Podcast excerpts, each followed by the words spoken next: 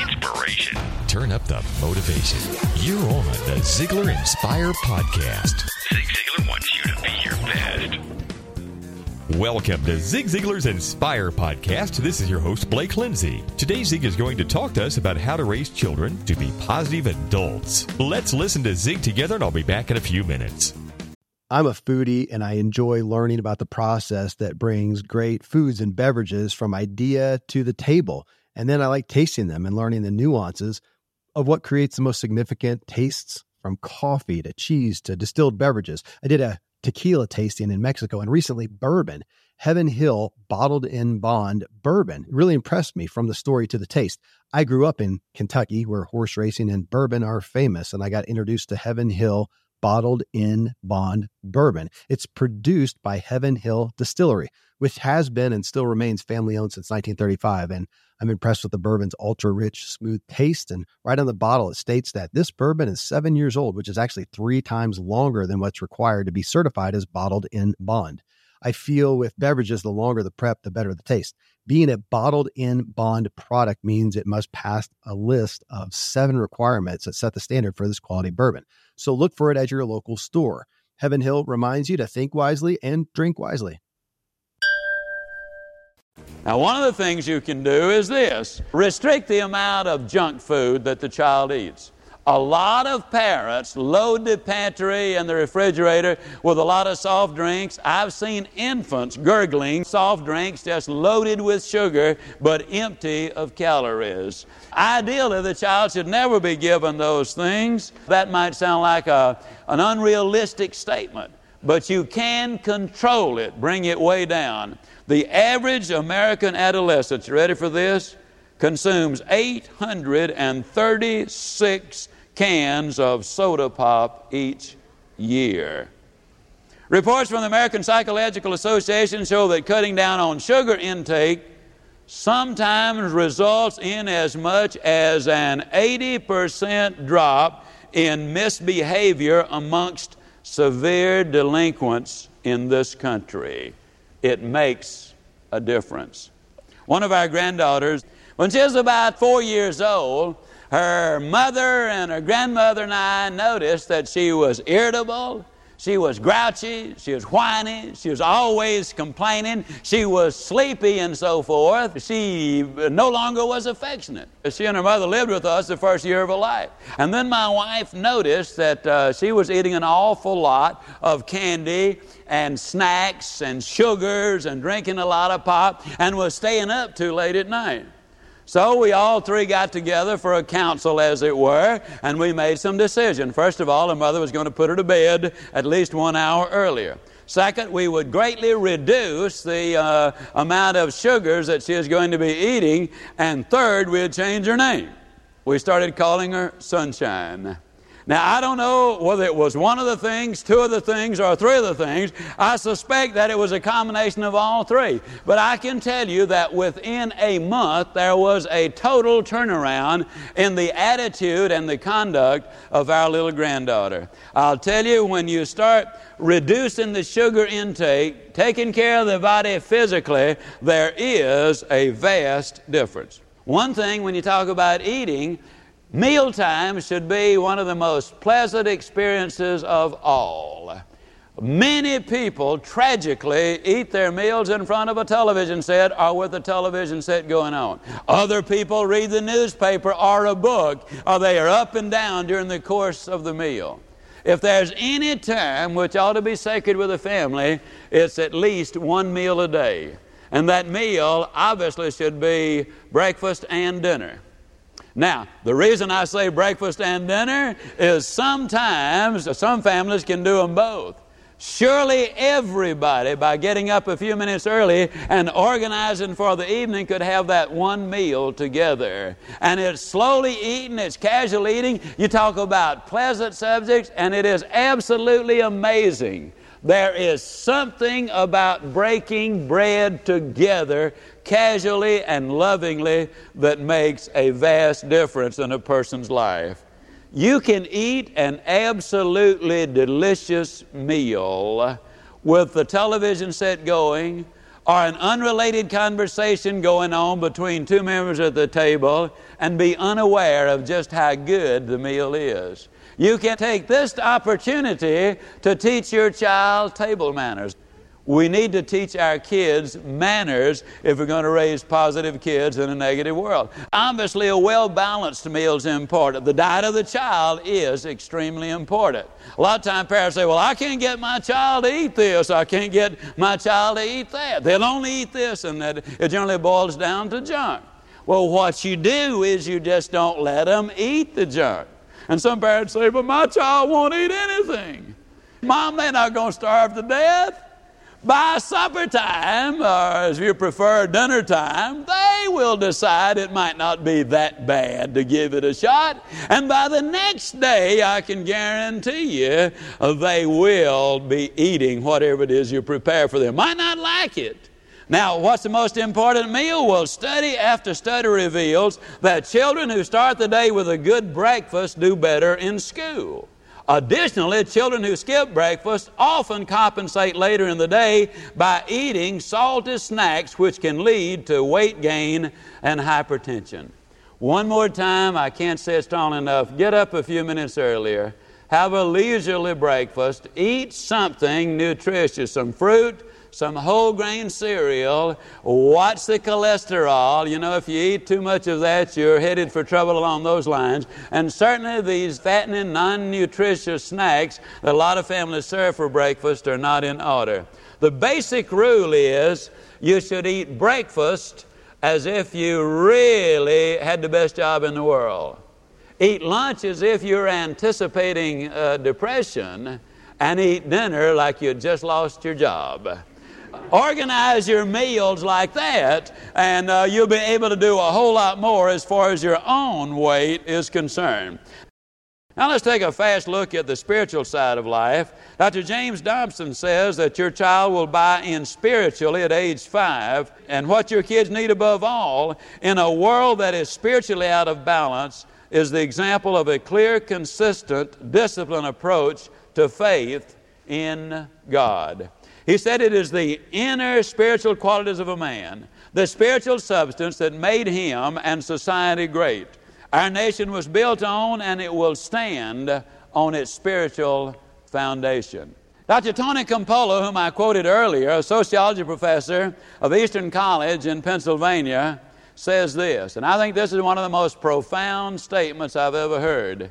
And I'm going to expound on it for a moment or two with you because I think it's so important. Dr. Campolo says that what you commit yourself to become determines what you are. Now, let me repeat that. What you commit yourself to become determines what you are. What he is saying is that as important as your past is, as it relates to your present, your past is not as important to your present as your future is to your present. What you commit yourself to become determines what you are. Now, I emphasize that as strongly as I do because you see, your child might be five years old, or 10 years old, or 15 years old, or whatever. But Dr. Campolo says the reason that the youth of today have such an identity crisis is because they don't have a commitment. It takes commitment, ladies and gentlemen, to do just about anything really important in life. Now, what all of this really boils down to is something that I think is very, very important.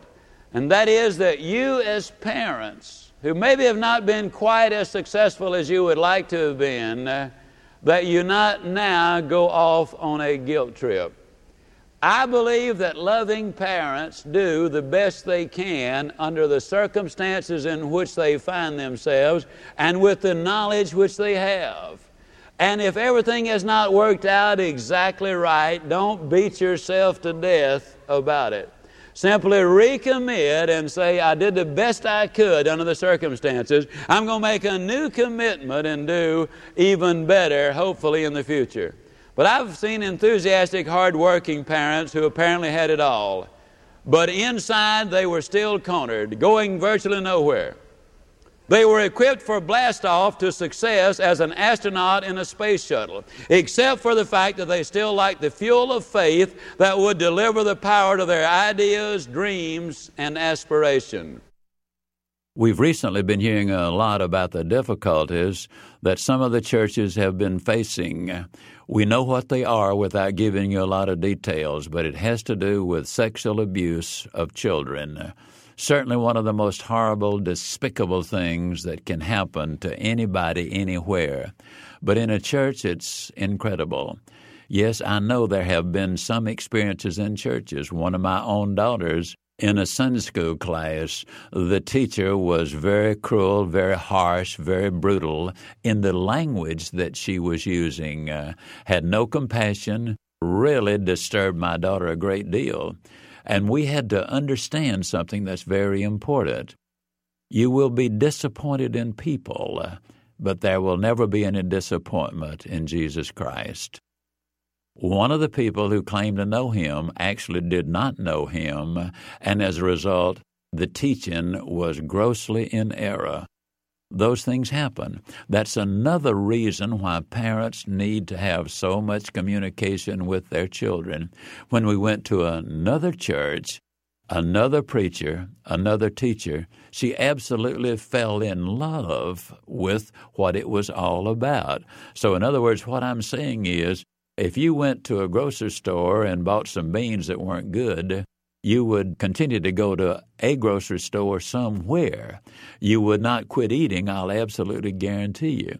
Now, spiritually, we need to have spiritual food, and we need it every day. We need it in every way possible. So don't let one negative experience be the determining factor for your eternity and for the rest of your life here on earth go to another one. talk to the priest or the pastor or the preacher. Talk to them. Find out what they really believe. If there is a problem, discuss the problem.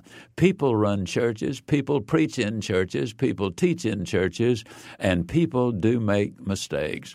One of the great things about faith is God does forgive us. We seek the forgiveness, and He's delighted to give it to us. Don't let one bad experience deny you the privilege of having thousands of wonderful experiences. Go back to church. For your kids, your faith will be a living lesson. They will learn from mom and dad. Your example will be one of the most influential factors, and your parental coaching through life will be the next most influential factor. Tomorrow may bring difficulty, trial, and distress, but I know the God of heaven and earth will already be there and a solution will be available if I have the faith to find it. Faith is the first step and is a unifying principle which gives us a sense of confidence. Faith adds to life a sense of definition and purpose. It provides a belief in that which is possible. It is hope with believability. Faith is your response to God's ability. Now, hope is the fruit of faith. Hope with believability is one of the greatest gifts you can give your child. And because it is one of the great gifts we can give our child, I close with a story. Several years ago, I met a man who impressed me tremendously. His name was General Robinson Risner. General Risner came through our Born to Win seminar in Dallas, Texas. General Risner was a prisoner of war during Vietnam for seven years. For 55 months of those seven years, he was in isolation. For 10 months of that, he was in total and complete darkness. They boarded up his windows, they shut out all of the light coming in his cell. General Risner told the class, and later he and I talked about it in some length, uh, that there were many days during those months of absolute darkness that he thought he was absolutely going to lose his mind. On occasion, he said, I grew so desperate that I would take my underwear and I would stuff them in my mouth and I would scream at the top of my voice. But because I had my mouth stuffed, the sound was muffled. He said, I wasn't about to give my captors the satisfaction of knowing they were getting to me. He said, Every day I jogged in place hour after hour after hour. But he said, even with all of that, the despair that comes in after 55 months of no contact with another human being except by the secret codes they had, and 10 months of total darkness, he said, despair on occasion did set in. And he said, One day I was down on the floor in my little 8 by 8 cell, and I was crawling around, putting my eyes up next to the cinder block walls to see if maybe, if maybe I could not see just a little bit of light coming through. And sure enough, as I put my eye at this one particular point, there was a very slight sliver of light. And he said, I concentrated and focused, and it was so slender that all I could see through the opening was a single blade of grass. And he said, You know, Zig, there I do not have the vocabulary. I do not have the words to tell you of the tremendous gratitude and joy and excitement and exhilaration I felt when I saw a single living blade of grass. Now, folks, I don't know how the story hits you, but when General Risner told me that story that day, I promised myself that I would be extraordinarily careful about what I complained about in the future. If you have a child whom God has trusted to you, if you live in America, if you have even reasonably good health, when you think of all of the things that you have, and if you're one of the people who are listening to this recording, you obviously are a person who is well above average in many respects. I'm going to say without any hesitation, you have every reason to be optimistic. You have every reason to be grateful. You have every reason uh, to be hopeful. The Apostle Paul said it so well in the 13th chapter of 1 Corinthians when he said, Of these things, faith, hope, and love, these three, but the greatest is love. And when you put faith, hope, and love together, I'm totally convinced that you can raise positive kids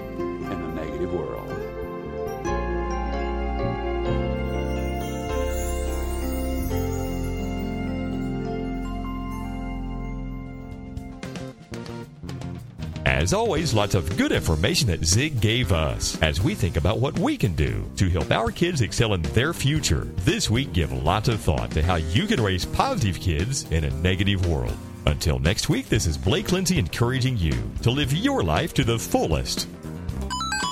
Ziglar. Ziglar. Inspiring true performance.